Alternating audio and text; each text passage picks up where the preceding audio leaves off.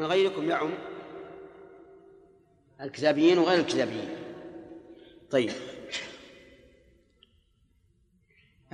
هل يخص هذا الحكم يحيى هل يخص هذا الحكم بشهادتهما في الوصية؟ أو حتى على غير الوصية لو لو شهد على أن الميت أقر بدين في ذمته لفلان. حتى غير الوصية؟ بس الواقع وصية. لكنه ناخذ بالعموم. وين العموم؟ وين العموم بس؟ أرنا إياه. الوصية إلا يعني غير الوصية كذلك. إيه بس يأتيك خصم يقول ما لا نسلم. أعطنا عموما من الآية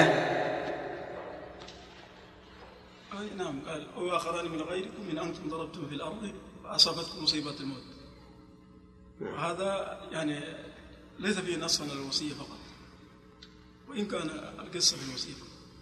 يعني قوله إن أصابتكم مصيبة الموت يشمل ما لو شهد بالوصية أو شهد بإقرار الميت بدين نعم أو غير ذلك. إيه. توافقون على هذا؟ كيف؟ ها؟ طيب.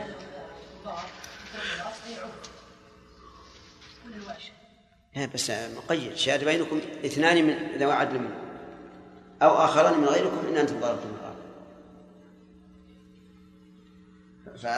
فهو العموم يأخذ من قوله إن فأصابتكم مصيبة الموت يعني وأشهدتم على على هذا حين الموت. طيب لو قال قائل هل نلحق كل ضرورة بهذه القضاء بهذه الحال؟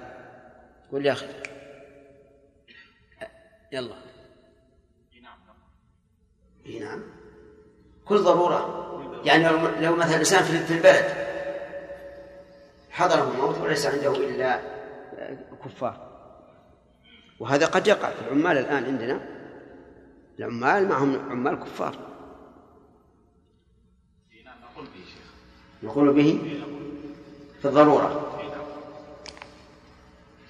كيف كيف نخرج هذا أو كيف نقول بهذا والآية فيها إن أنتم ضربتم في الأرض؟ إذا ليس بالقيد بس إن شرطية. في هذا البيان. بيان إيش؟ بيان الحال يعني الآية سيقت لبيان القصة الواقعة. فيقاس عليها من حيث المعنى كل كل ضرورة. توافقون على هذا؟ نعم وهذا هو الصحيح. هذا هو الصحيح. وقد عرفتم أن المسألة فيها ثلاث أقوال. أتذكرونها؟ قول إن هذه الآية منسوخة وأن الكفار لا تقبل شهادتهم مطلقا فيما يتعلق بحقوق المسلمين. والقول الثاني أنها خاصة في الوصية في السفر إذا لم يوجد مسلم. وعللوا هذا قالوا لأن قبول شهادة الكافر خارج عن الأصل. الأصل أن الكافر لا تقبل شهادته. فإذا كان خارجا عن الأصل وجب أن يقتصر على ما جاء به النص في القضية الواقعة. والقول الثالث نعم وهؤلاء يخصصونه بالسفر وفي الوصية وبأهل الكتاب. ثلاث مخصصات عندهم. القول الثالث أنها تقبل شهادة الكافر في كل ضرورة وهذا أقرب إلى قواعد الشريعة. ولكن ذكر الله عز وجل أنه في حال الارتياب يحبسون من بعد الصلاة كما هي كما في الآية. طيب لدينا آية آيتان بينهما عموم وخصوص من وجه. فأيهما نقدم؟ إذا وجد آيتان بينهما عموم وخصوص من وجه فأيهما نقدم؟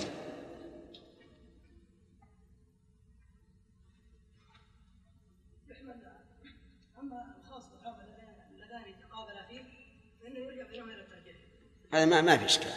وأما العام والخاص بالتقابل فيه يحمل عليهما. التعارض إذا كان بينهما عموم وخصوص من وجه.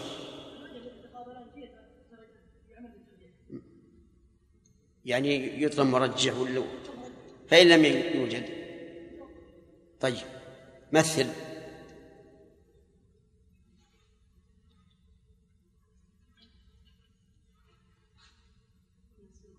ها؟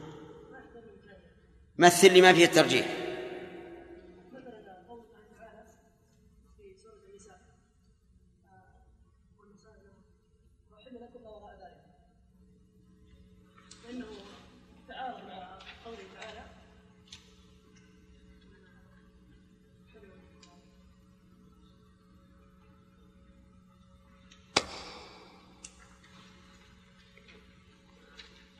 نعم. الذين يتوفون منكم ويذرون ازواجا يتربصن بانفسهن اربعه اشهر وعشرا وقوله تبارك وتعالى وولاة الاعمال يجلهن ان يضعن حملهن نعم هذا هاتان الايتان يعني بينهما خصوص وعموم من وجه طيب. فسر. فصل يعني بين ذلك. بين ذلك.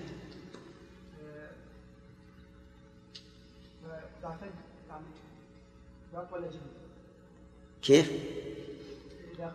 ما ما ما أريد الحكم الآن لكن كيف التعارض؟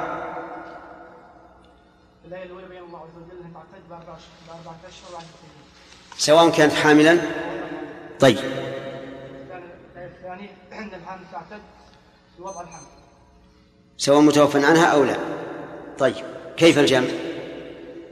إذا وجدنا امرأة حامل توفي عنها زوجها فبماذا تعتد؟ بأطول الأجلين نعم.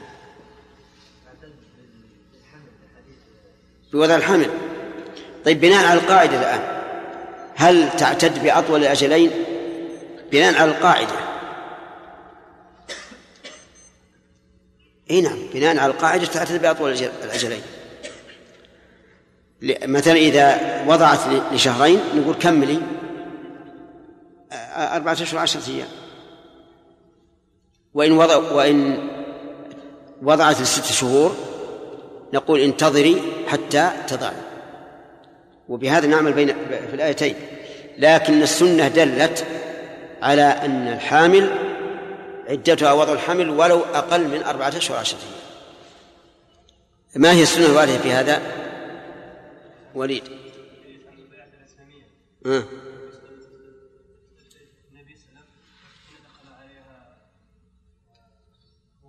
أبو السنابل.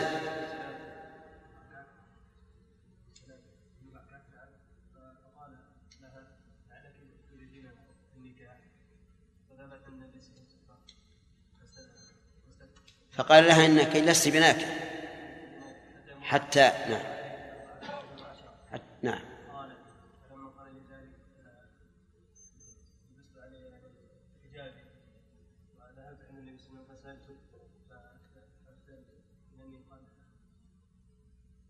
فأخبرته بما قال لها أبو سلمة نعم. فقال لها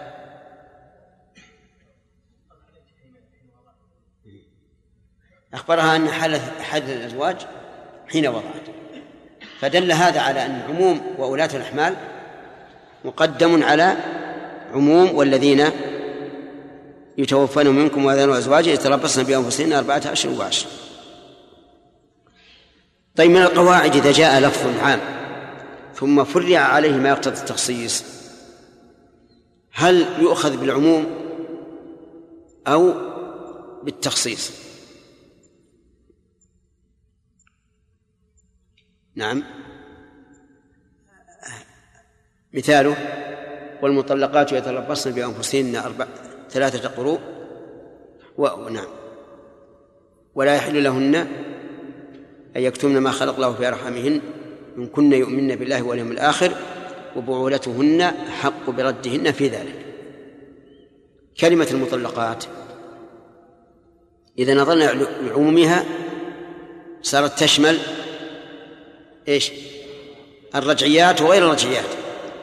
يعني من طلقت سواء كان طلاقها بائنا أم أم رجعيا وقوله بعولتهن أحق بردهن. يقتضي إيش؟ يقتضي أن هذا خاص بالرجعيات.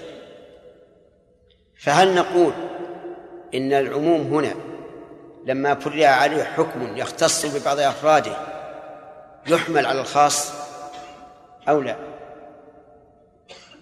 نعم هذه أيضا من اختلف فيه العلماء. فمنهم من يقول إن المطلقة البائن التي لا رجعة لزوجها عليها تعتد بحيضة واحدة. لأنه لا فائدة من إطالة المدة عليها. الرجية فيه فائدة من إطالة المدة وهو أن الزوج ربما يرجع. لكن هذه لا فائدة. وإذا لم يكن فائدة فليفسح لها المجال. ويقال انقضت عدتها بطلقة بحيضة واحدة وتحل الأزواج. ومنهم من قال نأخذ بالعموم والتفريع على بعض أفراده كذكر بعض أفراد العموم بحكم يطابق العموم فإنه لا يقتضي التخصيص. وهذا رأي الجمهور. والأول اختار شيخ الإسلام ابن تيمية رحمه الله أن المطلقة التي يلزمها ثلاث قروء إنما هي المطلقة الرجعية. ونظير هذا في السنة قضى النبي صلى الله عليه وسلم بالشفعة في كل ما لم يقسم. فإذا وقعت الحدود وصرفت الطرق فلا شفعة. إذا نظرنا إلى عموم صدر الحديث قلنا الشفعة في كل شيء حتى في المنقولات. وإذا نظرنا إلى التفريق قلنا لا شفعة إلا في الأراضين التي تقع فيها الحدود وتصرف فيها الطرق. وهذا أيضا مما اختلف فيه العلماء. فمنهم من يقول إن الشفعة لا تثبت إلا في الأراضي وأنه لو كان سيارة بين شخصين فباع أحدهما نصيبه على ثالث فليس لشريكه أن يأخذ بالشفعة. لأن لأن النبي صلى الله عليه وسلم قال فإذا وقعت الحدود وصرفت الطرق والسيارة ما فيها حدود ولا طرق. ومنهم من قال يؤخذ بالعموم. وتثبت الشفعة في كل ما لم يقسم من أراضي ومنقولات وغيرها. ويكون فإذا وقعت الحدود تفريع على بعض أفراد العام ولا يخالف العموم فلا يقتضي التخصيص. وهذا أيضا في خلاف ولكن قد وردت أحاديث تدل على العموم وأن الشفعة واجبة حتى في غير الأراضي. يعني حتى لو كان بين رجلين سيارة وباع أحدهما نصيبه على الآخر على آخر فإنه لا شفعة لشريكه لأن العلة التي من أجلها أثبتت الشفعة للشريك موجودة في الأراضي وغير الأراضي. بل ربما تكون في غير الأراضي أشد نزاعا فإنه قد يحدث من من الشريك الجديد من النزاع والخصوم مع الشريك الأول ما ينكد عليه الحياة.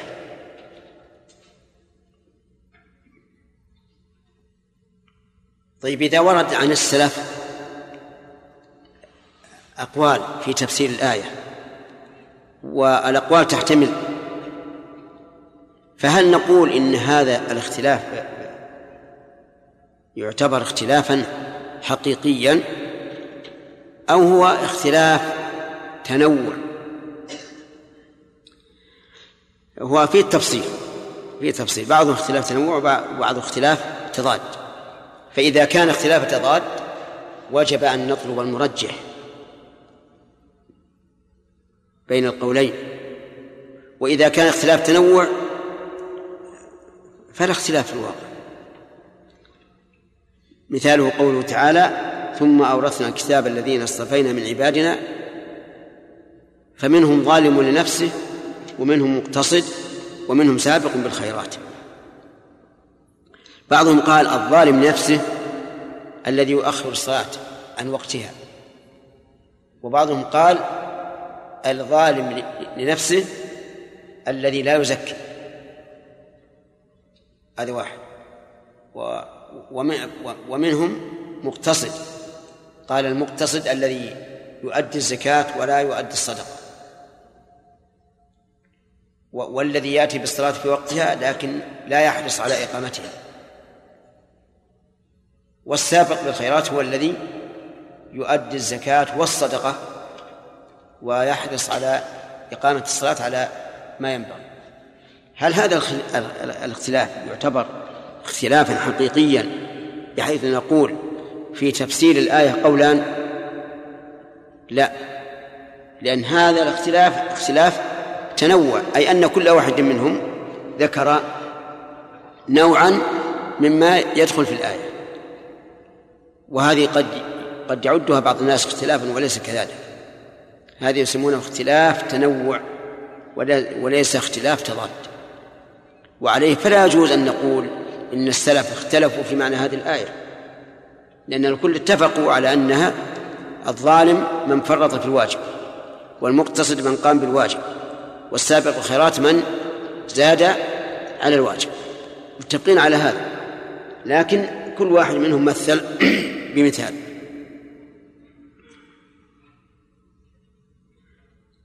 طيب نريد آية فيها تخصيص متصل بغير الاستثناء.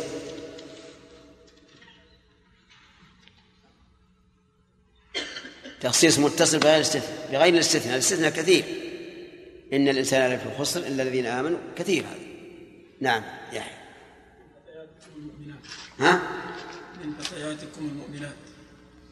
هنا خص إيه. فتياتكم المؤمنات. يعني هذا خصص بالوصف. ومثله قوله تعالى ولله على الناس حج البيت. إيش؟ من استطاع إليه سبيلا فلما ذكر العموم اولا قيد بقوله من استطاع إليه سبيلا. فهل نأخذ بالعموم أو بالقيد؟ نأخذ بالقيد بلا شك. نأخذ بالقيد. لأن لأن القيد يخصص المقيد. وعلى هذا فلا يجب الحج إلا على من؟ من استطاع. فلو قال قائل جميع العبادات مقيدة بالاستطاعة. لقوله تعالى فاتقوا الله ما استطعتم. فما الحكمة من كونه يذكر هذا الشرط في الحج؟ ولم يذكره في الصلاة مثلا. ما قال أقيموا الصلاة إن استطعتم. الجواب سهل. لأن المشقة في الحج نعم. أظ- أظهر وأبين من المشقة في غيره. فلهذا نص على هذا الشرط. في الصيام لما كان فيه نوع من المشقة قال فيه عز وجل يريد الله بكم اليسر ولا يريد بكم العسر. وأما ما لا مشقة فيه فهو تذكر فيه الأوامر المطلقة ولكنها تحمل على القاعدة العامة وهو أنه لا واجب مع العجز. لقوله تعالى لا يكلف الله نفسا إلا وسعها وقوله فاتقوا الله ما استطعتم.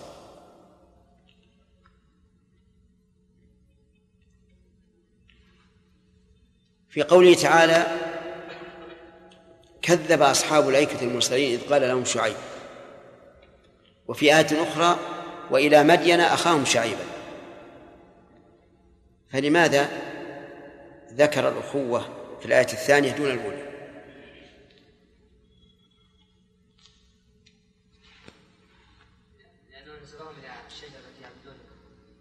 إيه. لما إلى الشجرة قضى عليهم قوة الدين.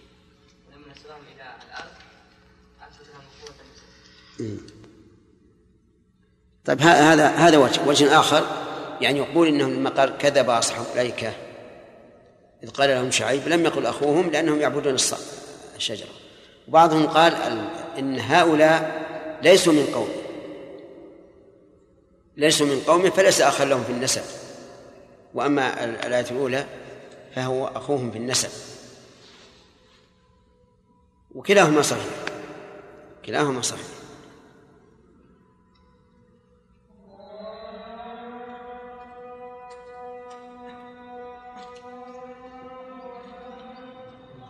الله أكبر. ما رأيكم في طريقة في التفسير أننا نعرب الآيات؟ المشكل وغير المشكل تمرينا للطلاب. نعم. ولا لا؟ طيب. يذكرنا بالنحو لأن حقيقة النحو ما ما حصل لنا نوفر فيه وقت ل- ل- لدراسته إما في الألفية أو غيرها. نقول لعل الإعراب يعوض. نعم. يقرأ عبد الله. أعوذ بالله من الشيطان الرجيم. يوم يجمع الله الرسل فيقول ماذا أجبتم؟ قالوا لا علم لنا إنك أنت علام الغيوب. إذ قال الله يا عيسى ابن مريم اذكر نعمتي عليك وعلى والدتك إذ أيدتك بروح القدس تكلم الناس في المهد. تكلم الناس في المهد وكهلا وإذ علمتك الكتاب والحكمة والتوراة والإنجيل وإذ تخلق من الطين كهيئة الطير بإذني فتنفخ فيها فتكون طيرا بإذني وتبرئ الأكمه والأبرص بإذني وإذ تخرج الموتى بإذني وإذ كففت بني إسرائيل عنك إذ جئتهم بالبينات فقال الذين كفروا منهم إن هذا إلا سحر مبين. أعوذ بالله من الشيطان الرجيم. قال الله تعالى يوم يجمع الله الرسل فيقول ماذا أجبتم؟ قالوا لا علم لنا إنك أنت علام الغيوب. كلمة يوم كلمة يوم ظرف والظرف والجار والمجرور لا بد لهما من عامل ويسمى هذا العامل متعلق.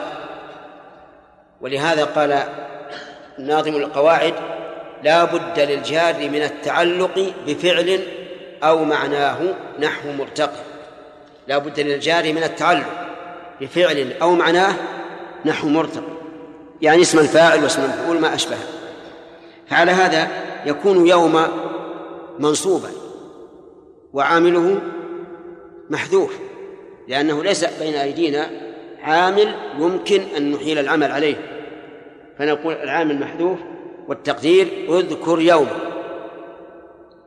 وقوله يوم يجمع الله الرسل يوم هنا مضافة إلى جملة فعلية مضارعية فهي إذن منصوبة وليست مبنية لأنها أضيفت إلى فعل معرب وهي لا تضا لا تبنى إلا إذا أضيفت إلى فعل مبني. طيب. الله الاسم الكريم فاعل. وبعضهم يقول لفظ الجلالة فاعل.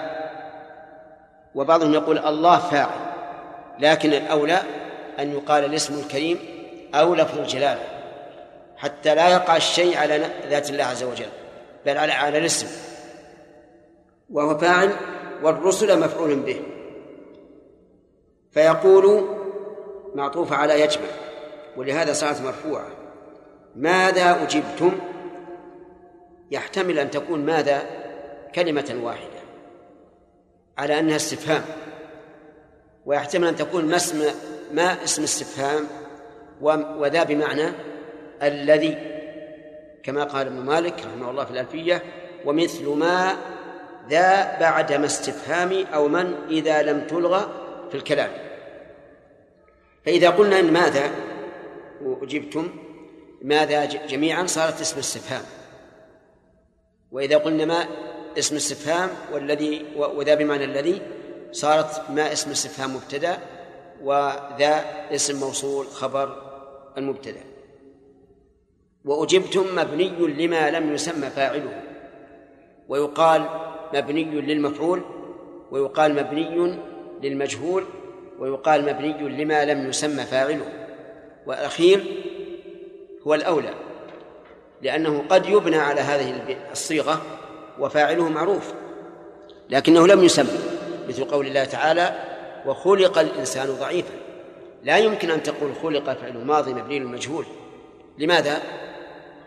نعم لأن الخالق معلوم ولهذا عبر ابن مالك الألفية بقوله ما لم يسمى فاعله وهذا أحسن.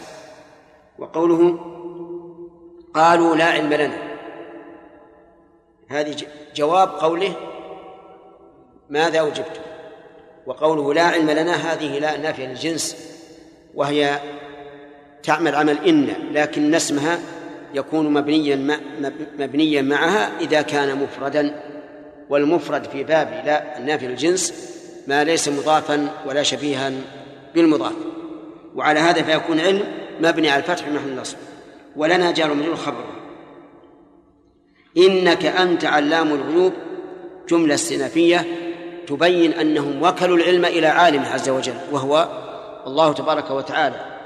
علام الغيوب جمع غيب وإن تنصب الاسم وترفع الخبر والكاف اسمها وعلام خبرها وهو مضاف إلى الغيوب.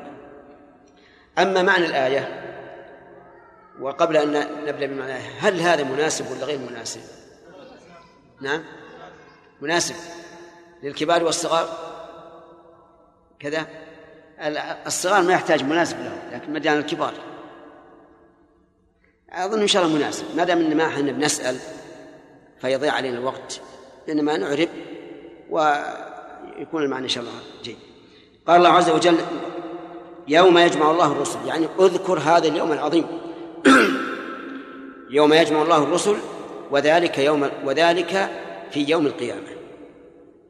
يجمعهم على أي على أي كيفية؟ وفي أي وقت؟ هل هو في أول يوم القيامة أو في آخره؟ أم ماذا؟ يجب علينا في مثل هذه المسائل الغيبية أن نقف حيث وقف النص لأنه ليس للعقل في هذا مدخل.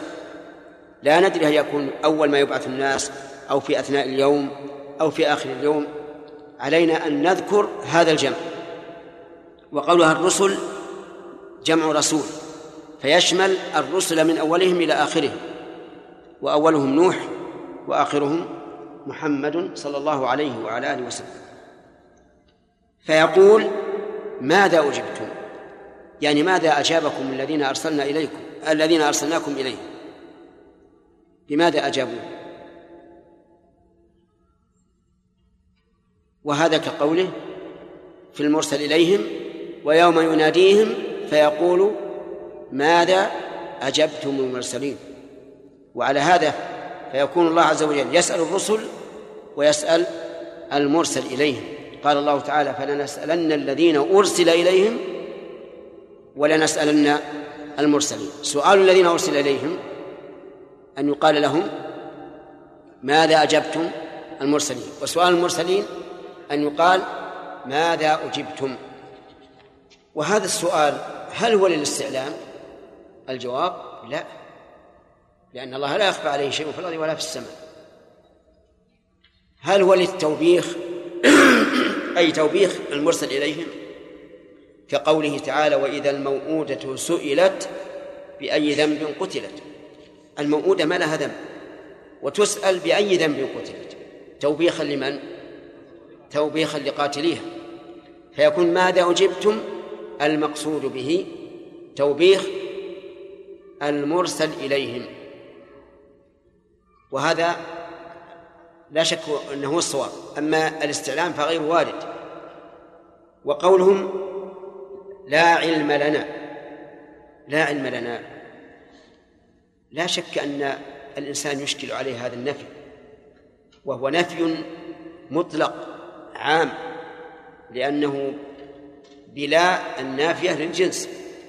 فكيف لا يكون عند المرسلين علم الجواب على هذا من وجوه. إما أن يقال لا علم لنا بما حدث بعدنا. كقول النبي صلى الله عليه وعلى آله وسلم في الواردين على الحوض حين يردون فيذادون عنه فيقول أصحابي فيقال إنك لا تدري ماذا أحدثوا بعدك. فيقول لا علم لنا أي فيما إيش؟ فيما حدث بعدنا. وهذا حق. لا علم لهم هذا وجه. وجه آخر لا علم لنا فيما في بواطن الذين أجابوا. لا علم لنا في ما في بواطن الذين أجابوا. لأن من الذين أجابوا للرسل من كانوا إيش؟ منافقين. لا تعلم الرسل ما في قلوبهم. وهذا أيضا وجه قوي فإن الرسل عليهم الصلاة والسلام لا يعلمون ما في قلوب الذين يظهرون اتباعهم. قال الله عز وجل ولو نشاء لأريناكهم فلعرفتهم بسيماهم ولتعرفنهم في لحن القول. والمعرفة في لحن القول مبنية على قرينة ما هي على شيء محسوس مقطوع به. طيب هذا وجه. الوجه الثاني الوجه الثالث لا علم لنا إلا ما علمتنا وأنت تعلم ماذا أجبنا. لا علم لنا إلا ما علمتنا وأنت تعلم ماذا أجبنا لأنك علام الغيوب. وهذا وإن كان له وجه لكنه ليس بذاك القول. فأحسن ما يقال أنه لا علم لنا بما حدث بعدنا أو لا علم لنا فيما في في بواطن الأمور. في احتمال رابع أنهم قالوا لا علم لنا تأدبا مع الله عز وجل. تأدبا مع الله عز وجل. كما يقول التلميذ لأستاذه ليس عندي علم. تأدبا معه وإن كان عنده علم. وكأن ابن جرير رحمه الله يميل إلى هذا القول. إلى أن المعنى أنهم يقولون لا علم لنا تأدبا مع الله عز وجل لأنهم يعلمون أن الله لم يسألهم استعلاما لأنه عالم. وقول إنك أنت علام الغيوب إنك أنت علام الغيوب. أنت أنت هنا. هل نقول إنها توكيد للكاف في إن في في في إنك أو نقول هي ضمير فصل؟ لا محل له من الإعراب أو نقول إنها مبتدأ وخبره علام. كل هذا محتمل. وأوجه الإعراب كثيرة. ولهذا يقولون إن حجج النحويين نافقاء اليرابيع. إن حجج النحويين نافقاء اليرابيع. تعرفون اليرابيع؟ نعم. وتعرفون النافقة النافقة جحر اليربوع. واليربوع ذكي. يحفر له جحرا في الأرض ويمضي فيه. ثم يحفر في آخره إلى إلى فوق. حتى إذا لم يبقى إلا قشرة رقيقة خلاها تبكي. فإذا سد عليه أحد الباب نعم وإذا النافقة يسهل الخروج منها. فيخرج من النافقة. فيقولون إن النحويين كلما حجرتهم من جهة وقلت هذا ما يصلح؟ أتوا بوجه آخر ولو كان الاحتمال بعيدا. ولذلك لا يغلب النحوي القوي في النحو أبدا ما يغلب. لأنه يستطيع كلما أتيت عليه بحجة أتى لك بما يسوغ قوله. فنقول ال ال كلمة أن إما أن تكون من الفصل أو توكيدا للكاف أو مبتدأ. وقوله علام الغيوب هذه نسبة ومبالغة في الواقع. يعني أنه سبحانه وتعالى علام الغيوب بمعنى أنه ذو علم بالغ في الغيوب. والغيوب جمع غيب وهو ما يختفي على الخلق. فالله جل وعلا علام الغيوب. ما من غائبة في السماء والأرض إلا في كتاب مبين. يعلم حتى ما لم يكن. كيف يكون؟ ليس يعلم الموجود لكنه غائب عن الخلق بل يعلم ما لم يكن كيف يكون عز وجل. في هذه في هذه الآية الكريمة فوائد. منها أنه يجب على الإنسان أن يتذكر هذا اليوم العظيم. لينظر ماذا أجاب به الرسل. وهو يوم القيامة حين يجمع الرسل ويسألون. ومنها تمام قدرة الله تبارك وتعالى وذلك بجمعه الرسل في ذلك الموقف العظيم الذي يختلط فيه الآدميون والوحوش والسباع والإبل وغيره. فيجمع الله الرسل سبحانه وتعالى بقدرته وإذنه. ومن فوائد هذه الآية الكريمة فضيلة الرسل عليهم الصلاة والسلام حيث إن الله سبحانه وتعالى يعتني بهم هذا الاعتناء حتى إنه يسألهم يوم القيامة في هذا المشهد العظيم ماذا أجيب؟ تكريما لهم وإظهارا لإبلاغهم الرسالة. ومن فوائد هذه الآية الكريمة إثبات القول لله عز وجل بقوله فيقول وإثبات القول لله قد امتلأ به القرآن وامتلأت به السنة وصار إثبات القول لله من الأمور القطعية اليقينية أن الله سبحانه وتعالى يقول ومن فوائدها أنه يقول بحرف وصوت. وجه الدلالة أن مقول القول هو قوله ماذا أجبتم وهذه حروف. وجه الدلالة على الصوت أنه يخاطب الرسل فلا بد أن يكون الخطاب مسموعا لهم وإلا لم يكن له فائدة. وهذا الذي قررناه في إثبات القول لله عز وجل وأنه بحرف وصوت هو الذي أجمع عليه أهل السنة. أئمتهم ومقلدوهم.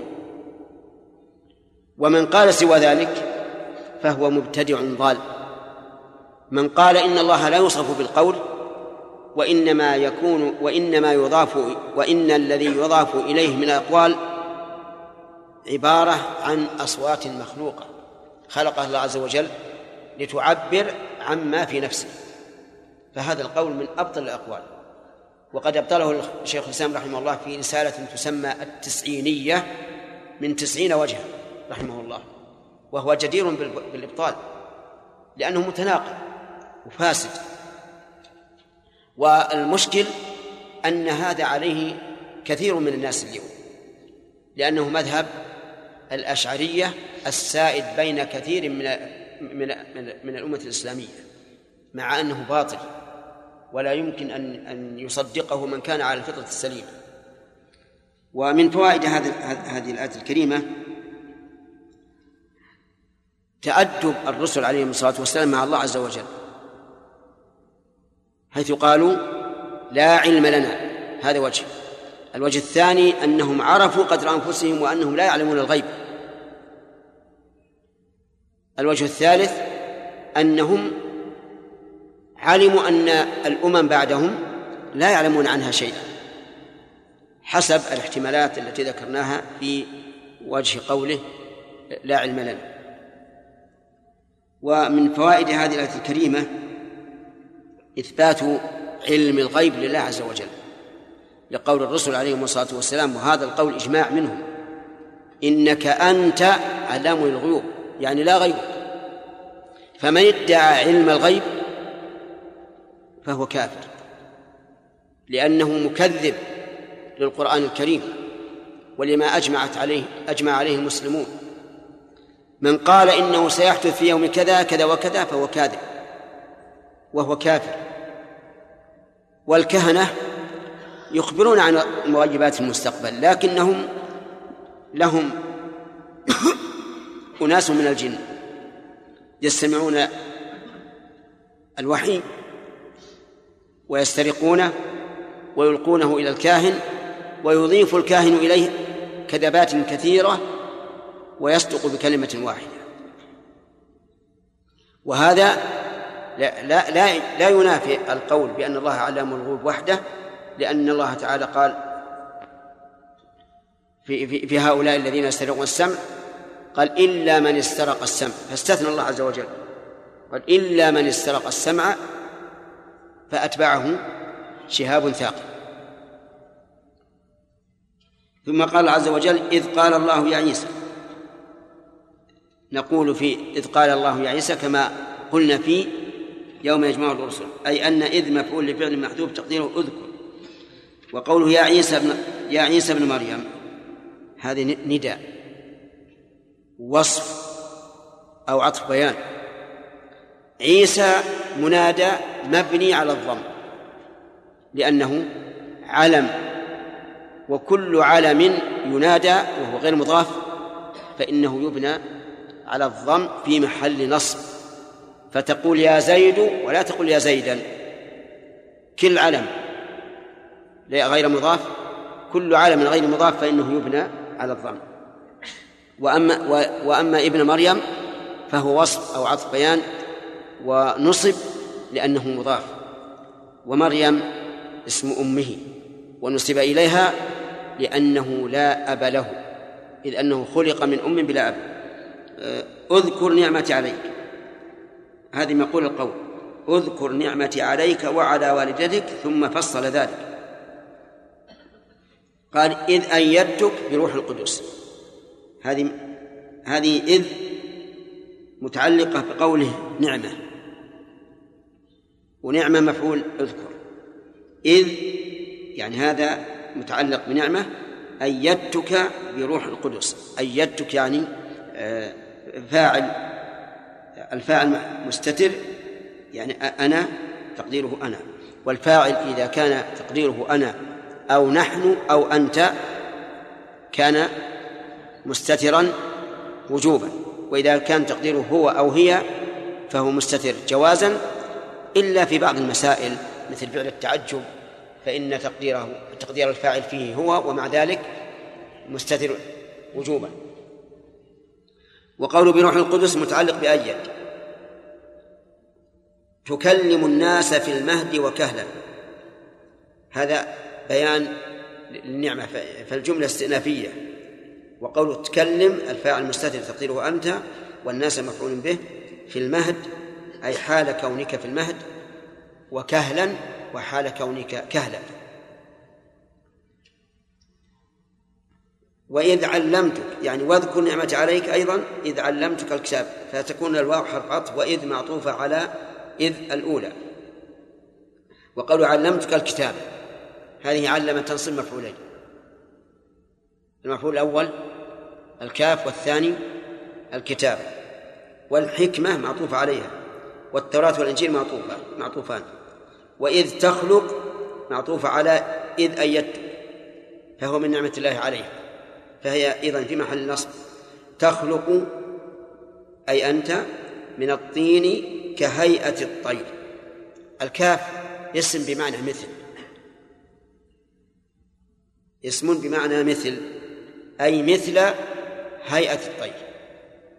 وهو مضاف وإن كان حرفا إلى هيئة وهيئة مضافة إلى الطير وبإذن متعلق بتخلق. فتنفخ معطوفة على تخلق. فيها أي في هذه المخلوقة التي خلقتها. طيرا آه، خبر تكون واسمها مستتر. وجوبا أو جوازا؟ فتكون هي. جوازا وبإذن متعلقة بتكون. وتبرئ معطوفة على تخلق.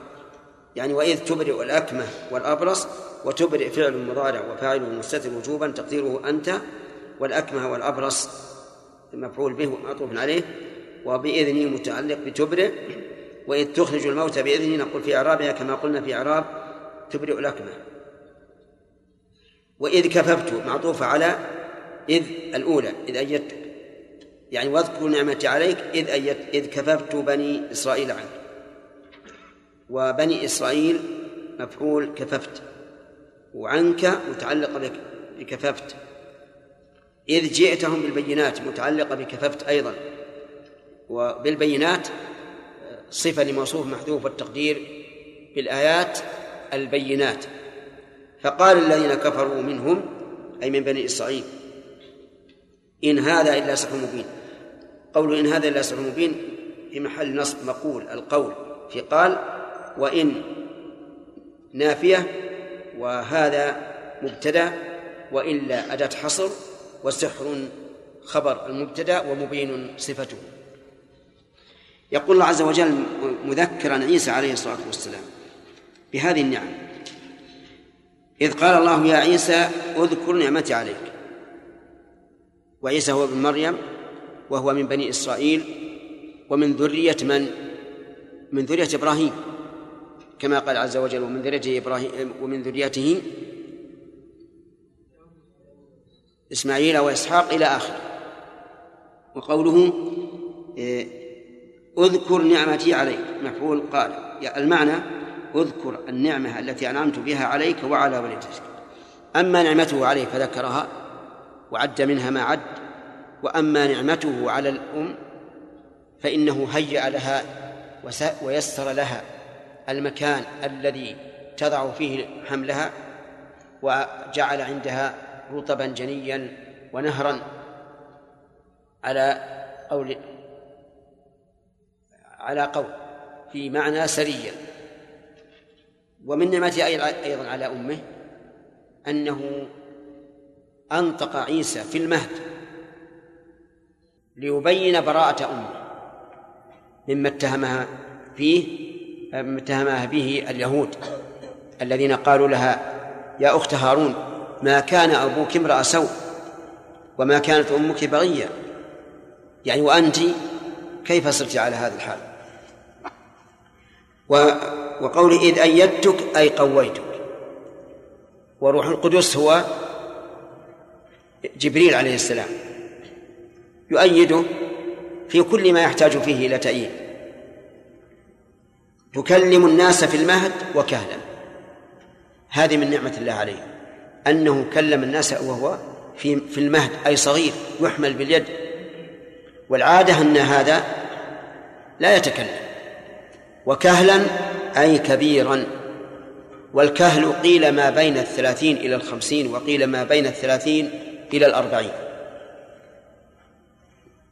وإنما ذكر الله تكليمه في المهد. وتكليمه في الكهل حين كهلا ليبين أن كلامه حين كان في المهد ككلامه حين كان كهلا. لا يختلف. والمعروف أن الصغير لا يتكلم وأنه لو تكلم لم يكن ككلام الكبير لا في الأداء ولا في الترتيب ولا في المعنى. لكن كلام عيسى حال كونه في المهد ككلامه حين كان كهلا. ولذلك لو قال قائل ما الفائدة من قوله وكهلا لأن كلام الإنسان في حال الكولة أمر معلوم. قلنا ليبين أن كلامه حين كان كهلا ككلامه حين كان في المهد. وقال وإذ علمتك أي أذكر إذ علمتك الكتاب والحكمة. الكتاب قيل إنه الكتابة. قيل إنه الكتابة. لأنه ليس المراد الكتاب المنزل بدليل قوله والتوراة والإنجيل. فيكون الكتاب بمعنى إيش؟ الكتابة.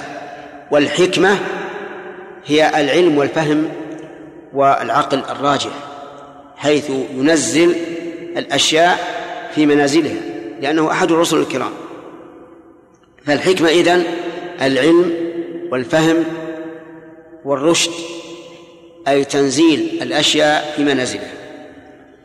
والتوراة والإنجيل. التوراة هي الكتاب الذي أنزله الله على موسى والإنجيل هو الكتاب الذي أنزله الله على عيسى. وهو فرع على التوراة لأن الأصل هي التوراة. لكن الإنجيل جاء فيه بعض الأشياء التي لم تكن في التوراة كما قال الله عز وجل وليحل لكم بعض الذي حرم عليكم. وإذ تخلق أيضا هذا من نعم الله عليه إذ تخلق من الطين. يعني تصنع من الطين شيئا كهيئة الطير. فتنفخ فيها أي فيما صنعت من هذه الهيئة فتكون طيرا وفي قراءة طائرا بإذنه. يعني يخلق شكل طائر ولنقل شكل حمامة. فينفخ فيها نفخة واحدة فتكون طيرا. يعني طيرا حيا. والقراءة الثانية طائرا أي أنها تطير بالفعل. وهذا لا أحد يقدر عليه إلا الله عز وجل. أو من أذن له بذلك. تكون طيرا بإذنه. وتبرئ الأكمة. تبرئ أي تشفي الأكمة من مرضه. والأكمة أحسن ما قيل فيه أنه الذي ولد بلا بصر. ولد بلا بصر. إما لأن الأشفال لم تنفتح وهذا وقع. يعني وقع مولود في زماننا هذا أكمة أجفانه منطبقة غير منفتحة. أو أن المعنى الأعشى الذي يبصر بالليل ولا يبصر بالنهار أو بالعكس ولكن المعنى الأول أبلغ في الآية أن يكون خلق بلا بصر فيبرئه بإذن الله عز وجل. وأما الأبرص فمعروف. وقوله بإذني كررها لبيان أن هذه الآية العظيمة لم تكن إلا بإذن الله إلا بإذن الله. في آل عمران كررت الإذن مرتين. لكن الذي في آل عمران من الذي قال ذلك؟ هل الله خاطب عيسى ولا عيسى خاطب قومه؟ عيسى خاطب قومه فافترقا وقوله وإذ تخرج الموتى بإذني. إذ تخرج الموتى أي من قبورهم فيقف على القبر ويقول يا فلان اخرج فيخرج. بإذن الله عز وجل. في آية آل عمران يقول أحيي الموتى بإذن الله. فإذا جمعت هذه إلى هذه صار عيسى عليه الصلاة والسلام يحيي الميت قبل أن يدفن. ويحييه بعد أن يدفن. تخرج الموتى بإذن الله. النعمة الأخيرة إذ كففت بني إسرائيل عنك. نعم. إذ كففت بني أي صلدتهم عنك لأنهم أرادوا قتله. وقصة الصلب مشهورة.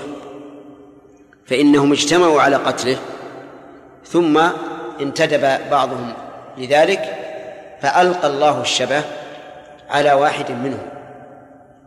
ورفع عيسى عليه الصلاة والسلام. هذا الذي ألقي عليه الشبه يصيح. لست عيسى ولكنهم كذبوه. قالوا أنت عيسى. فقتلوه وصلبوه. فادعى بنو إسرائيل أنهم قتلوا عيسى وصلبوه. ولكن الله كذبهم. فقال تعالى وما قتلوه يقينا. بل هو حي باقي وسينزل في آخر الزمان. وقوله إذ جئتهم بالبينات يعني حين جئتهم بالبينات أرادوا قتلك بعد أن ظهر الأمر وتبين وأتيت بآية آيات بينة فقال الذين كفروا منهم إن هذا إلا سحر مبين أي قالوا إن عيسى سحرنا. كيف يبرئ لكمه كيف يخلق شيئا من الطين؟ كهيئة الطير فينفخ فيه فيكون طائرا. ما هذا إلا سحر. وكذبوه. وهكذا المكذبون للرسل. كلهم يقولون إن الرسل سحر. لأن الرسل تأتي بآيات لا يستطيعها البشر. فيموهون على العامة ويقولون إنهم سحروكم. قال الله تعالى كذلك ما أتى الذين من قبلهم من رسول إلا قالوا ساحر أو مجنون. وهذه الآية عامة كل الرسل قيل لهم هذا ساحر أو مجنون. وقول إن هذا إلا سحر مبين أي بين واضح. لأن أبانا تستعمل متعدية ولازمة فيقال أبان الفجر أي طلع. ويقال أبان الأمر أي وضحه. وهي على حسب السياق. فتارة تكون بمعنى أبان وتارة تكون بمعنى بان وهنا مأخوذة من من بان أي هذا سحر بين ظاهر. وفي الآية فوائد تأتي إن شاء الله في الدرس المقبل لأن الأسئلة حل محل حل حل وقتها. نعم. إذا هل تفيد المعنى الذي تفيد أنت إذا كان ضمير فصل؟ التأكيد أي نعم. يمكن تفيد ل- لأنه إذا صارت الجملة طرفاها معرفتين إذا صارت طرفاها معرفتين افادت الحصر. لكن ضمير الفصل أقوى في الحصر. نعم. لماذا الصليب مقدس عند النصارى؟ أي يقولون إن عيسى عليه الصلاة والسلام حسب زعمهم إنه رضي بأن يفتي العالم بنفسه فرضي بالقتل والصلب. فمن أجل ذلك نعظمه والحقيقة أنهم لو كانوا عقلاء لكانوا يكسرون الصليب لأنه صلب عليه على زعمهم نبيه فكان يجب أن يكون أكره ما يكون إليه مس- النظر إلى الصليب. لكن كما تعلم النصارى ضالون ليس عندهم عقول. نعم. الموتى. إذا عيسى إذا أحيا يعيش بعدها؟ أما أنا ما حضرت.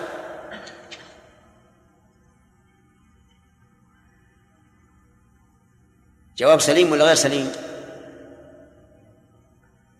أسأله لأن هذا هو السؤال في غير محله.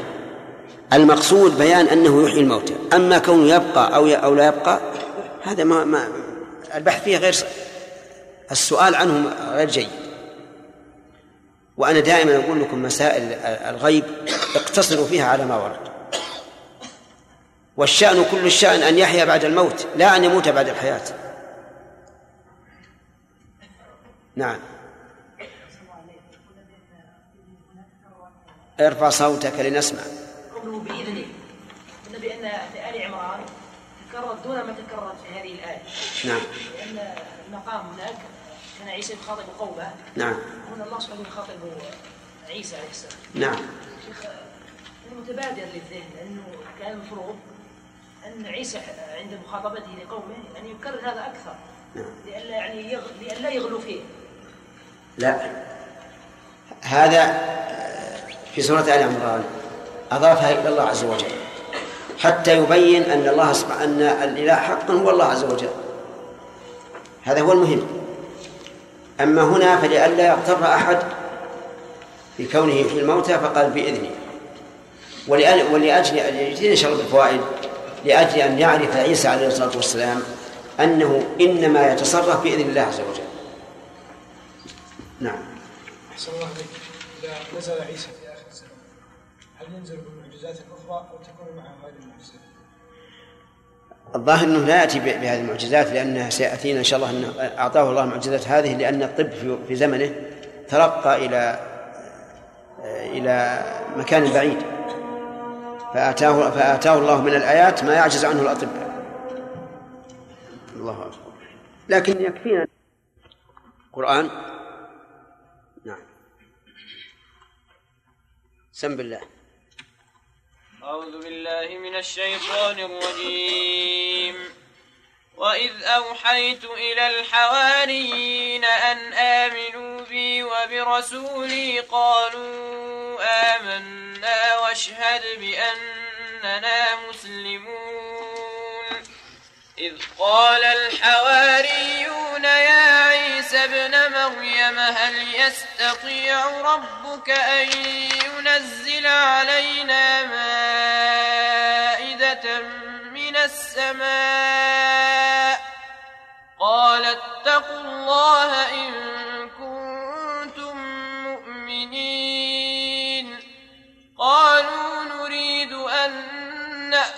منها وتطمئن قلوبنا ونعلم أن قد صدقتنا ونكون عليها من الشاهدين. قال عيسى ابن مريم اللهم ربنا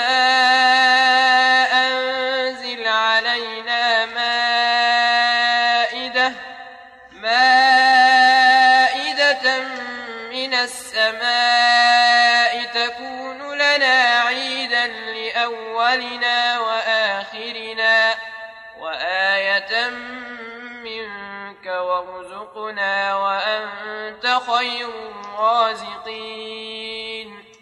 قال الله إني منزلها عليكم فمن يكفر بعد منكم فإني أعذبه عذابا لا أعذبه أحدا من العالمين. أعوذ بالله من الشيطان الرجيم. قال الله تعالى وإذا أوحيت إلى الحواريين. الجملة هذه معطوفة على قوله نعم. إيه طيب. فوائد كل الآية. قال الله تعالى وإذا أوحيت إلى الحواريين أن آمنوا بي وبرسولي قالوا آمنا واشهد بأننا مسلمون.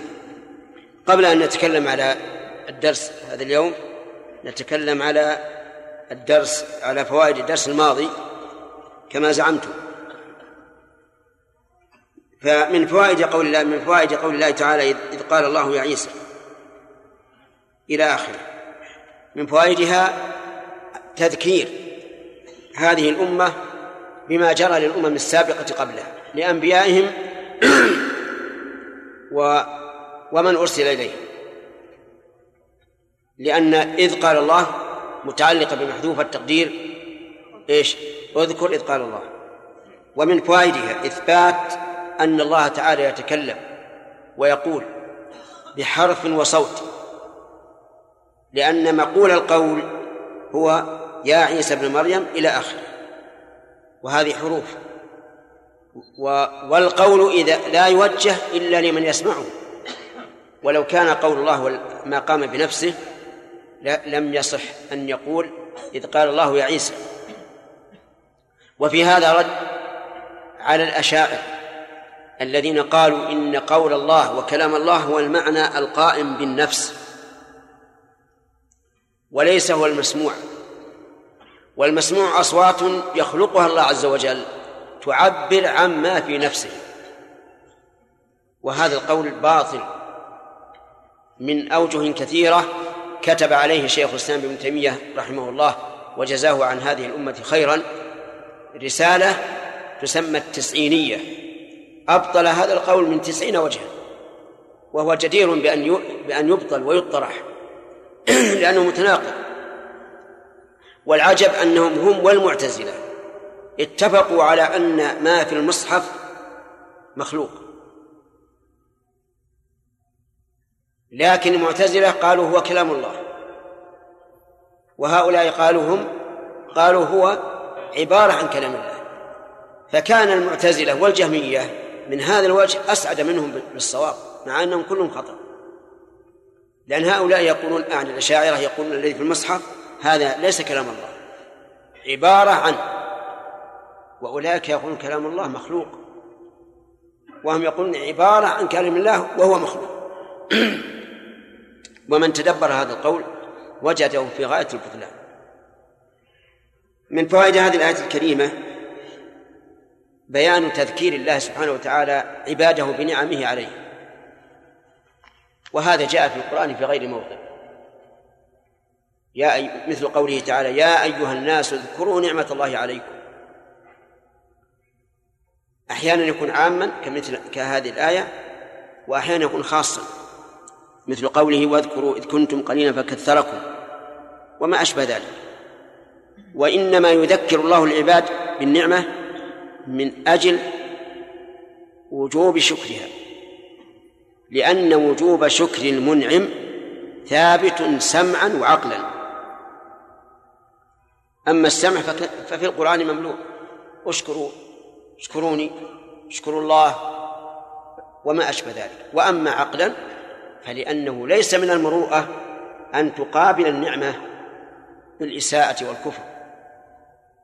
فشكر المنعم إذن واجب سمعا وعقلا. وفائدة التذكير التذكير بالنعم هو إيش؟ القيام بالشكر. ومن فوائد هذه هذه الآية الكريمة جواز نسبة الإنسان إذا إلى أمه إذا لم يكن له أب. لقوله يا عيسى ابن مريم وهل يمكن أن يكون لإنسان أم بلا أب؟ الجواب نعم. وذلك فيما إذا نفى الزوج الولد عن نفسه فإنه ينتفي عنه بالشروط التي ذكرها الفقهاء رحمهم الله. وكذلك ولد الزنا إذا لم يستلحقه الزاني فإنه له أم وليس له أب. فإن استلحقه الزاني المسألة فيها خلاف معروف وجمهور العلماء على أنه لا يلحقه لعموم قول النبي صلى الله عليه وعلى آله وسلم وللعاهر الحجر طيب لكن لو قال قائل إذا كانت نسبته إلى أمه توجب التساؤلات وأن ينكسر قلبه وأن يساء إلى أمه فهل يعدل عن هذا؟ الجواب نعم يعدل عن هذا لأن نسبته إلى أمه إذا لم يكن له أب على سبيل الإباحة والجواز فإذا كان يستلزم ما يؤذي صاحبه فإنه يعدل عنه إلى نسبته إلى آخر. إلى من؟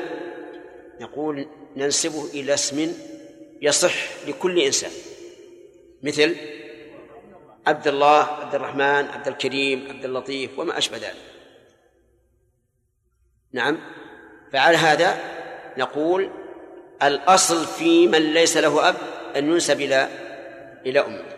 فإن خشي من ذلك مضرة أو إيذاء نسب إلى من يصح أن ينطبق على كل أحد. من فوائد الآية الكريمة أن الأنبياء عليهم الصلاة والسلام يجب عليهم الشكر كما يجب على على من أرسل إليه لأن الله أمر عيسى أن يذكر نعمته عليه وعلى أمه. ونقول نعم يجب. وهم أي الأنبياء أشد الناس قياما بشكر النعمة. فقد كان إمامهم محمد صلى الله عليه وعلى آله وسلم يقوم في الليل حتى تتورم قدماه وتتفطر فيقال يا رسول الله أتفعل هذا وقد غفر الله لك ما تقدم من ذنبك وما تأخر؟ فيقول أفلا أكون عبدا شكورا.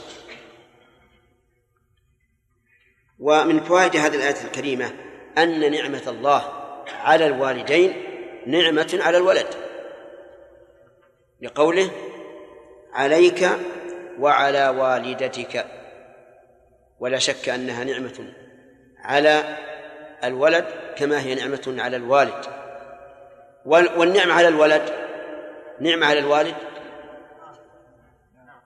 من باب المساواة أو الأولى من باب الأولى لأن الولد بضعة من أبيه.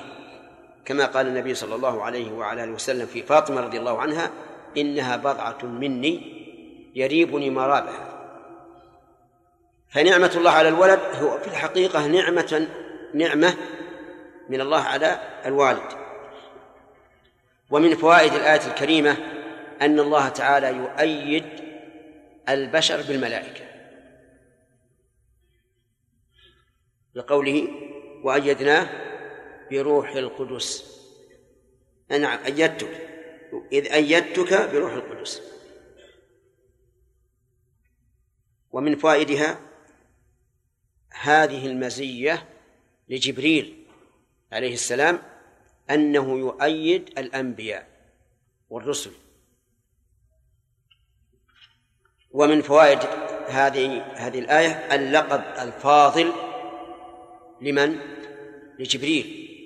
بروح القدس فإن القدس بمعنى الطهارة والنزاهة من كل عيب فهو أي جبريل عليه السلام ذو مرة أي ذو هيئة حسنة وهو قوي كما قال عز وجل ذي قوة وله مكانة عند الله عز وجل كما قال تعالى عند ذي العرش مكين. واليهود يبغضون جبريل. والمسلمون يحبون جبريل لأن جبريل موكل بالوحي ينزل به وفيه حياة الأمة. وأولئك يكرهون جبريل يقولون إنه ينزل بالعذاب. ولكنه ينزل بالعذاب على من؟ على من يستحق. نعم. ومن فوائد الآية الكريمة هذه. الآية العظيمة. التي أعطاها الله تعالى عيسى وهي أنه يكلم الناس في المهد وكهلا على السواء أي أنه يتكلم بكلام رصين بليغ عجيب مع أنه في المهد. وعادة لا يتكلم الإنسان في المهد إنما ينبغ نبغا لا يفهم لكن هذا من آيات الله عز وجل. كما أن أصل عيسى من آيات الله. وسبق لنا ما ذكره الله تعالى من كلام عيسى في المهد. لما قال قوم مريم لها ما كان أبوك امرأ سوء وما كانت أمك بغية. نعم أشارت إليه. فقال اي نعم هم قالوا كيف نكلم؟ لكن هو قال إني عبد الله. آتاني الكتاب وجعلني نبيا وجعلني مباركا أينما كنت وأوصاني بالصلاة والزكاة ما دمت حيا وبرا بوالدتي ولم يجعلني جبارا شقيا والسلام علي يوم ولدت ويوم أموت ويوم أبعث. كلام عجيب بليغ.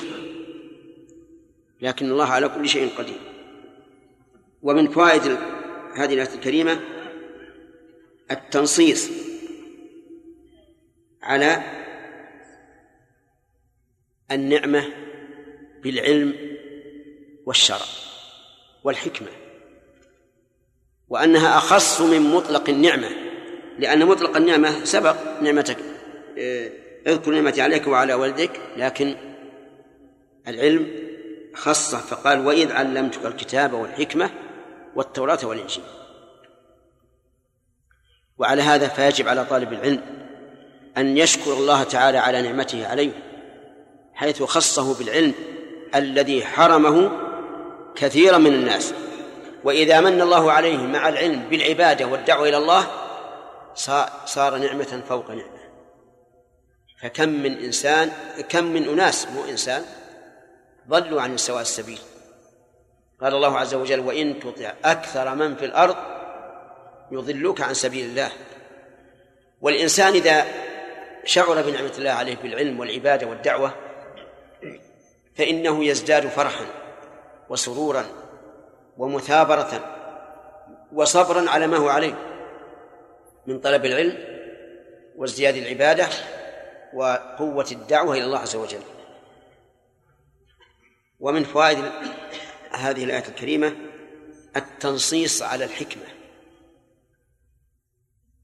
وهي معرفة أسرار الشريعة وغاياتها وثمراتها فإن معرفة ذلك لا شك أنه يزيد الإيمان وأنه يزيد الإنسان بصيرة في شرائع الله وأنها أي الشرائع من لدن حكيم عليم. ولهذا نقول لا يمكن أن يوجد في صريح المعقول ما يخالف صحيح المنقول. هذه قاعدة خذها مضطردة لا يمكن أن يوجد في صريح المعقول ما ينافي صحيح المنقول فإن وجدت ما ينافيه فاعلم أن الأمر لا يخلو من أحد أمرين ولا بد إما أن عقلك ليس بصريح يعني فيه شبهات أوجبت خفاء الحق عليه أو شهوات انطمس بها نسأل الله العافية. وإما أن يكون النص غير غير صحيح. يكون حديثا ضعيفا أو مكتوبا على الرسول صلى الله عليه وسلم أو ما أشبه ذلك. أما أن يكون عقل صريح سالم من الشبهات والشهوات ونقل صحيح فلا يمكن أن يتناقض أبدا. ومن فوائد الآية الكريمة أن التوراة والإنجيل كتابان من عند الله عز وجل. وسبق أن قلنا إن إن عطفهما على الكتاب من باب عطف الخاص على العام. إذا لم نقل إن المراد بالكتاب الكتاب.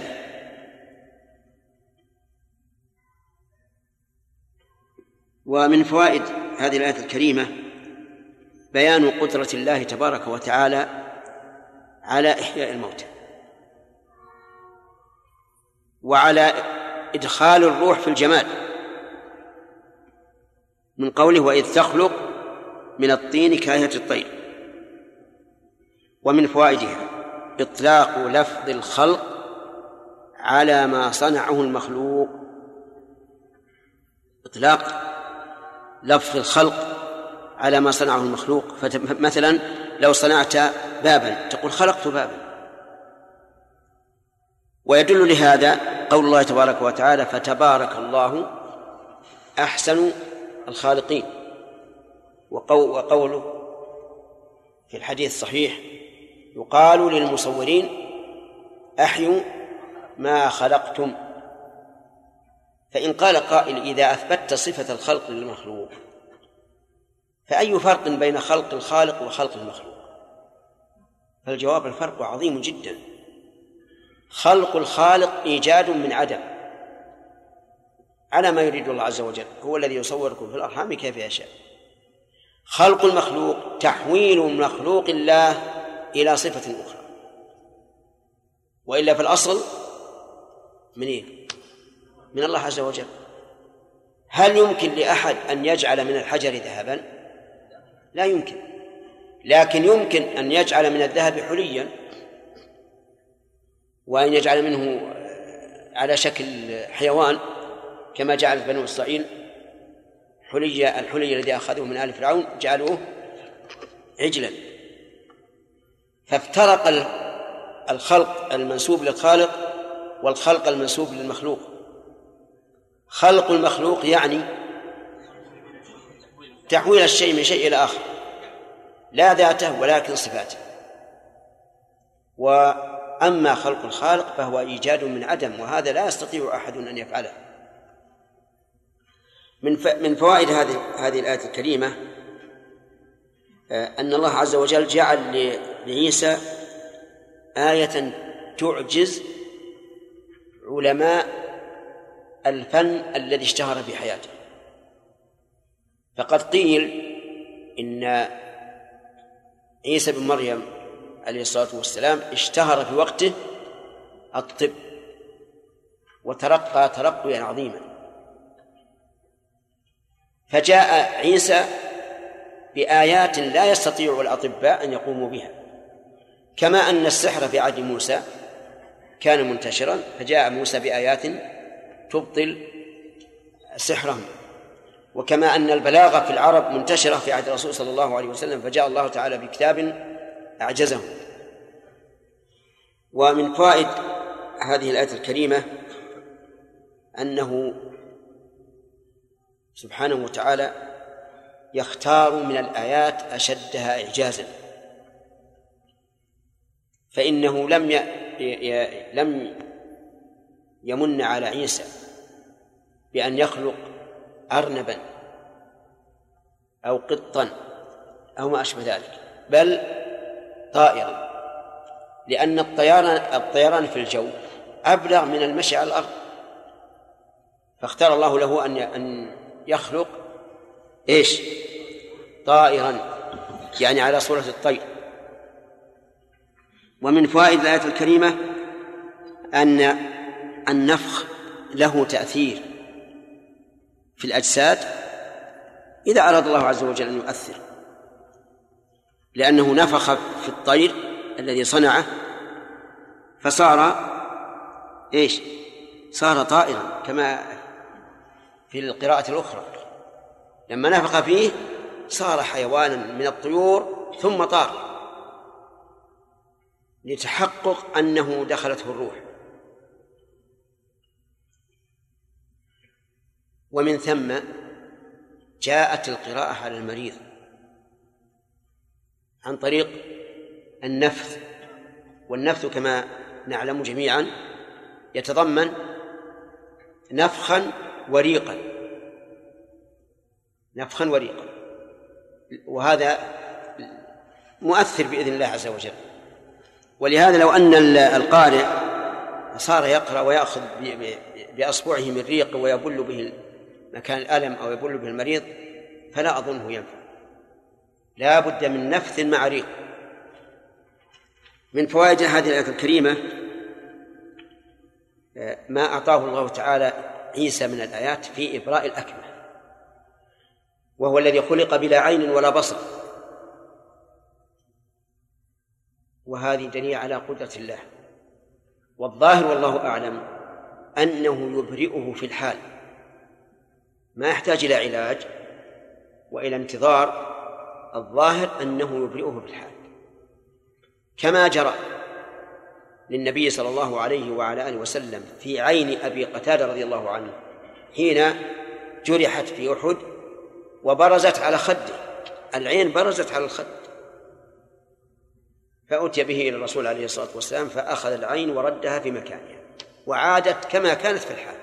سبحان الله العظيم. هذه قدرة ما يبلغها الأطباء.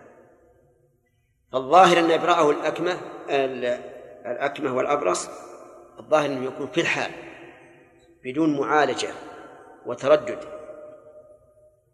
ومن فوائد الآية الكريمة هذه الآية العظيمة لعيسى أنه يخرج الموتى من القبور. لقوله وإذ تخرج الموتى بإذني وهذه لا يقدر عليها أحد. لا يقدر عليها أحد. أما هل يبقى الميت إذا خرج أو لا يبقى هذا ليس لنا فيه كلام. ولا ينبغي أن نتكلم فيه. لماذا؟ لأن الآية حصلت بإخراجه من قبره أما هل يبقى ويعيش مع الناس أو يموت بعد أن خرج وبرز الناس ثم يدفن فهذا ليس ليس لنا في في معرفته مصلحة وليس لنا أن نسأل لأن الآية حاصلة بدونه طيب في هذه الآية الجمل الأربع الطير إبراء الأكمة إبراء الأبرص إحياء الموتى. فيه دليل على أنه لا يمكن لأي بشر مهما أوتي أن يحصل له مراده إلا بإذن الله عز وجل. لأن كل جملة أو كل كلمة قيدها الله تعالى بإيش؟ بإذنه. لئلا يدعي مدع أن الخلق لهم استقلال في أفعالهم فيكون في في هذه الفائدة يكون لها فرع وهو الرد على القدرية. من القدرية؟ القدرية الذين يقولون إن الإنسان مستقل بعمله ليس لله فيه إرادة. الإنسان يأكل ويشرب ويدخل ويخرج ويتحرك ويسكن بإرادة تامة ليس لله فيها تعلق. وهذا يعني إثبات خالق مع الله عز وجل. أو إثبات موجد للحوادث مع الله عز وجل. ولهذا سميت القدرية مجوس هذه الأمة. لأن المجوس يقولون إن الحوادث الكونية لها خالقان ظلمة ونور. وهؤلاء يقول الحوادث في الكون لها موجدان كل واحد مستقل عن الآخر. أفعال العباد يستقل بها العباد. حتى إن بعضهم يقول إن الله لا يعلم من أفعال العباد إلا ما وقع. إن الله لا يعلم من أفعال العباد إلا ما وقع. وأما ما لم يقع فلا يعلمه الله عز وجل. فوصف الله تبارك وتعالى بالجهل فيما هو في ملكه تبارك وتعالى. ومن فوائد هذه الآية الكريمة إثبات إذن الله. وليعلم أن الإذن المضاف إلى الله عز وجل ينقسم إلى قسمين. إذن كوني قدري وإذن شرعي تعبدي. مثال الإذن الكوني هذه الآية بإذني. مثال الإذن الشرعي قول الله تبارك وتعالى أم لهم شركاء شرعوا لهم من الدين ما لم يأذن به الله. ما لم يأذن به الله شرعا أو قدرا. شرعا وقدرا. قد أذن فيه. قدرا أذن فيه. فإنه مكن هؤلاء من أن يشرعوا لأقوامهم ما لم يأذن به الله ومكن الأقوام أن أن يتعبدوا بهذه الشريعة البدعية. لكن شرعا لا. فالإذن إذن الإذن المضاف إلى الله عز وجل تنقسم إلى صالح. وين أنت؟ ها؟ طيب. مثال الإذن الكوني. هذه الآية. تخرج الموتى بإذن. مثال الإذن الشرعي. وش من يمن بالله؟ أم لهم شركاء شرعوا لهم من الدين ما لم يأذن به الله. الفائدة من معرفة القسمين. أن نؤمن بأن ما أذن الله فيه قدرا فلا بد من وقوعه ما أذن به قدرا فلا بد من وقوعه وما لم يأذن به فلا يمكن وقوعه أما شرعا فما أذن الله به شرعا فقد يقع وقد لا يقع. وما لم يأذن فيه وما لم يأذن فيه فقد يقع وقد لا يقع. نعم. هذا هو الفرق. من فوائد هذه الآية الكريمة أن كف الأذى عن الإنسان من نعمة الله عليه. ولهذا امتن الله به على المؤمنين فقال إن الله يدافع عن الذين آمنوا. فكلما كان الإنسان أشد إيمانا بالله عز وجل دافع الله عنه. وتسليط بعض الناس عليه بالإيذاء ما هو إلا كتسليط المرض على الرسل والأنبياء. من باب إيش؟ من باب رفعة الدرجات. وإلا فلا شك أن هناك أئمة من هذه الأمة أوذوا أشد الإيذاء. بل الرسل عليهم الصلاة والسلام يؤذون. كما قال عز وجل فاصبر كما صبر أولو العزم من الرسل. ولقد كذبت رسل من قبلك. نعم. فصبروا على ما كذبوا وأوذوا. لكن هذا من باب رفعة الدرجات. طيب منين أخذ الفائدة هذه أن الله يدافع عن المؤمنين؟ من قوله وإذ كففت بني إسرائيل عنك جئتهم بالبينات. ومن فوائد الآية تشجيع الداعية إلى الله عز وجل. الذي يأتي بالآيات البينات. فإنه عرضة لإيش؟ للإيذاء. لقوله وإذ كففت بني إسرائيل عنك إذ جئتهم بالبينات. فكل إنسان يدعو إلى الله ويأتي بالبراهين والأدلة. لا بد أن يسلط عليه من يسلط ولكن الله تعالى بقوته وقدرته يصرف عنه. وإذ كففت بني إسرائيل إذ جئتهم بالبينات. ومن فوائد الآية الكريمة تمرد بني إسرائيل الذين كفروا. حيث ادعوا أن هذا سحر. بل حصروا إن هذا إلا سحر. يعني ولا يمكن أن يكون حقا. ومن فوائد الآية الكريمة أن السحر قد يخفى أو أن السحر ما خفي سببه السحر ما خفي سببه فقالوا كيف يكون عيسى يبرئ الأكمة والأبرص ويحيي الموتى بإذن الله. كيف يكون هذا؟ هذا سحر. لو أن أحدا وقف على جثة هامدة وقال قومي فقامت ماذا يقول الناس؟ نعم يقول هذا سحر. كيف يقوم الميت؟ فهم لبسوا والعياذ بالله على عباد الله وقالوا في آيات الأنبياء إنها سحر مبين. ومن فوائد هذه الآية الكريمة آه، أن أن المؤمنين يتبين لهم الحق ويعلمون أنه حق.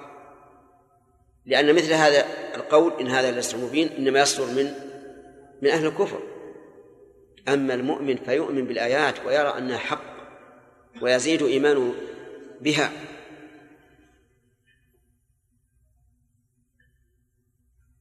ومن فوائد الآية الكريمة أن عيسى عليه الصلاة والسلام كغيره من الرسل جاء بالآيات البينات. يعني الواضحات التي لا تشكل على أحد.